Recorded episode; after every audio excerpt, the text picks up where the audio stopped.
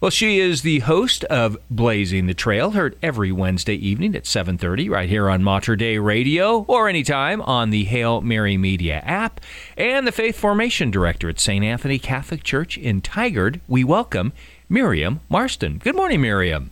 Good morning, David. It's great to be on with you all. Well, it's always great to talk with you, and here we are in Lent, in March, off to the Lenten start. Oh, Lent is going great so far. It's one of those seasons, you know, a week or so in, 2 weeks in, and it's like the new year. Like, you know, I remember when we talked, David, about not wanting to do everything for a new year resolution. And I find myself with a similar attitude in Lent. Yeah. That, you know, what is the Lord really asking me to focus on? And let me not get caught up in a very long to-do list, but really let the to-do list, the work of the Holy Spirit, be what needs to happen. It's good to kind of examine, okay, where am I in Lent, and what's the Lord really, wanting to do in my life at this time? So do you do anything like you have New Year's resolutions? Do you do anything for Lent?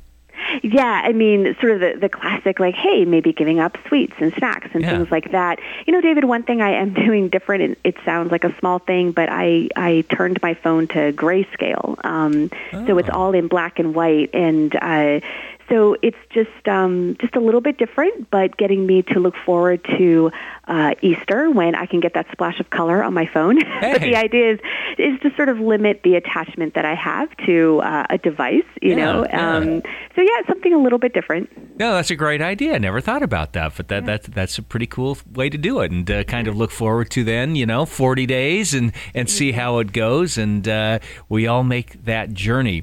Well, of course, you're the Faith Formation Director at St. Anthony Catholic Church, as I mentioned. So what are you doing right now as you move through the season of Lent? Yeah, great question. So really the focus right now, I continue the work with our kids who are preparing, of course, for First Reconciliation and First Communion. But really a big focus right now is working with those men, women, and children who will be baptized at the Easter Vigil, and not just baptism, but baptism, confirmation, and First Holy Communion. So up until this point, we've been in the period of the catechumenate, which we've spent a few months in since last fall. And David, I was reflecting on this because, you know, we began with the rite of acceptance last fall, when the catechumens were asked this question. They were asked, "What do you ask of God's church?" And they responded with the word faith. And then they're asked, well, what does faith offer you? And they respond, eternal life. And I was reflecting on that I really liked how the journey for them started there with the statement of their desire for eternal life, because this theme of eternal life begins to really come into focus in this season, preparing for the joy of Easter and, of course, the glory of the resurrection, the promise, ultimately, of eternal life in the Holy Trinity. So they started there, and now we moved through the catechumenate. They studied the foundations of faith, you know, the Trinity, the Church, the Bible, prayer, sacraments. Right. We've worked to sort of provide a space for them, David, to ask questions, but also to cultivate a habit of listening to how God is speaking to them through all of these various experiences, through attending Mass, hearing God's words, through the class, but also, David, through the fellowship that's been built around the preparation for coming into the church. Yeah. And God works through that, too. And that took on a new dimension for them with just recently when we celebrated the rite of election. And so on February 26th, we had the rite of sending at St. Anthony's, as it would have happened in parishes really across the country, across the world.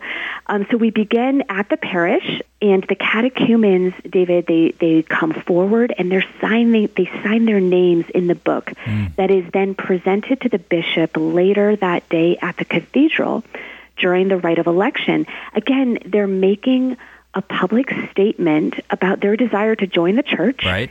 And to enter into this wonderful family of the mystical body of Christ.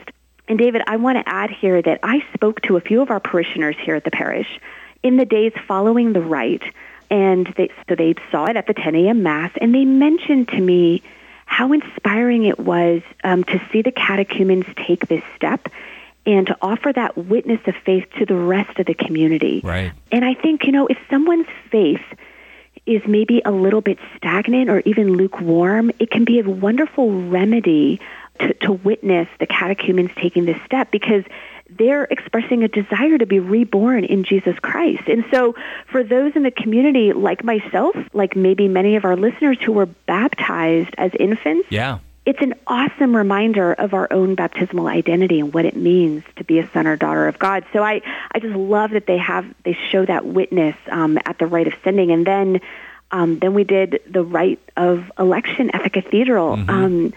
And David, you know, this is, for almost all of them, this is the first time they've been to the cathedral. Wow. And they look around, and they see hundreds of people there from all around the Archdiocese. And, you know, I've been telling them this whole time, you know, you're not alone. There are lots of people, you know, around the globe who are in your shoes, who are preparing for this moment at Easter Vigil. But in that moment, it becomes real. They look around that space, and they're like, oh, there is a church outside of St. Anthony's. Right. Yes, exactly. There's a church beyond the church that I've known so far. I'm excited that they get to see that and experience it for the first time, that they understand this is a very big community that they are about to enter. So yeah, that was the rite of election on February 26th. You know, it strikes me when you say that, and the catechumens joining this universal family, and what a feeling that must be. Again, you mentioned about many of us, myself included, being a cradle Catholic, to see that occurring, and as a reminder to us that no matter where we go, for the most part, in the world, there are people there with the same faith that we have. We're not alone. Yeah, and that's the word Catholic, right? That it's worldwide, it's universal. And again, we can talk about it, David, in our classes, but for them to witness it and for them to feel at home in a space that is not the classroom A or the St. Anthony Church, I want them to, exactly like you said, to feel at home spiritually kind of wherever they go. Yeah. Do you ever talk to people who have gone through the RCIA program, who are, quote, graduates, so to speak, and then come back and chat with you later on? You know, a few times, not, you know, I haven't been in this role for very long. True. And, you know, and my first year was all in COVID. And so we didn't even have these rights really to begin with. But this is why I am such a big fan of them, because to be totally honest, that first cohort that I worked with who became Catholic that Easter, I have barely had a chance to talk to them since then, since a couple of years ago. Sure. And because so much of our interaction was not personal, and it was not, again, incarnational in that sense, that the connection was, I hate to say it was kind of weak from the beginning. And that's not to say that God wasn't at work, of course. Oh, sure. He was, His grace is powerful and everything, but in terms of the sense of community, I felt that there was a lack there. And so this is why I really am just soaking in these experiences where we have these opportunities for fellowship and connection to the wider community. So to your question, I've spoken with a few, I guess, quote, graduates of RCIA. And in fact, I love having, where at all possible, to have folks come back and speak to the current group of catechumens and members of the elect, because they can provide an encouraging testimony saying, hey, I was there not long ago, and let me encourage you as you approach these just crucial spiritual milestones in your own life. Yeah. So this is awesome for you, too, because this is almost a new step in regards to stepping out of the pandemic, and now here you are more face-to-face. So I love that.